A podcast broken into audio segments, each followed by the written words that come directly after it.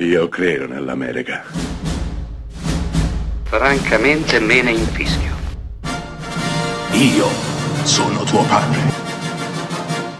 Anna Nishimasa. Rimetta a posto la candela.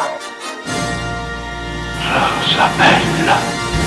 Nel 1972 il padrino di Francis Ford Coppola si aggiudicò l'Oscar come miglior film e sconvolse il mondo del cinema aprendo di fatto un, uh, una tematica, un dibattito che avrebbe avuto eco anche in tantissimi altri film.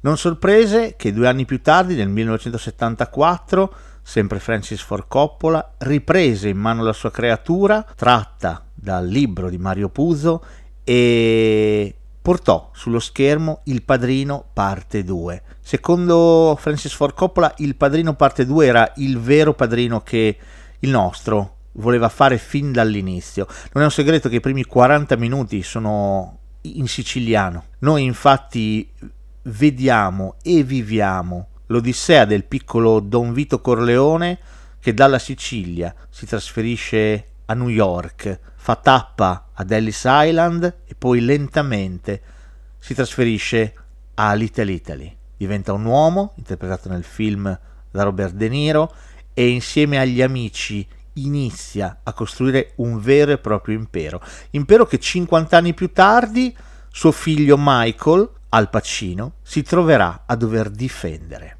Se il primo film dedicato al padrino era un film che era fortemente radicato in ciò che significava la mafia, le sue tradizioni, i suoi riti, il suo essere legata fermamente all'onore. Beh, nel Padrino parte 2 assistiamo a una trasformazione. Il nuovo boss, Michael, Michael Corleone, è molto più spietato del padre.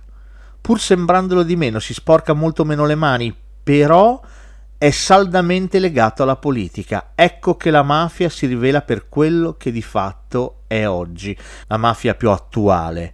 Michael Corleone non ha paura a stringere accordi e fare affari con chiunque e non ha paura di nulla, pur di mantenere il potere saldo nelle proprie mani.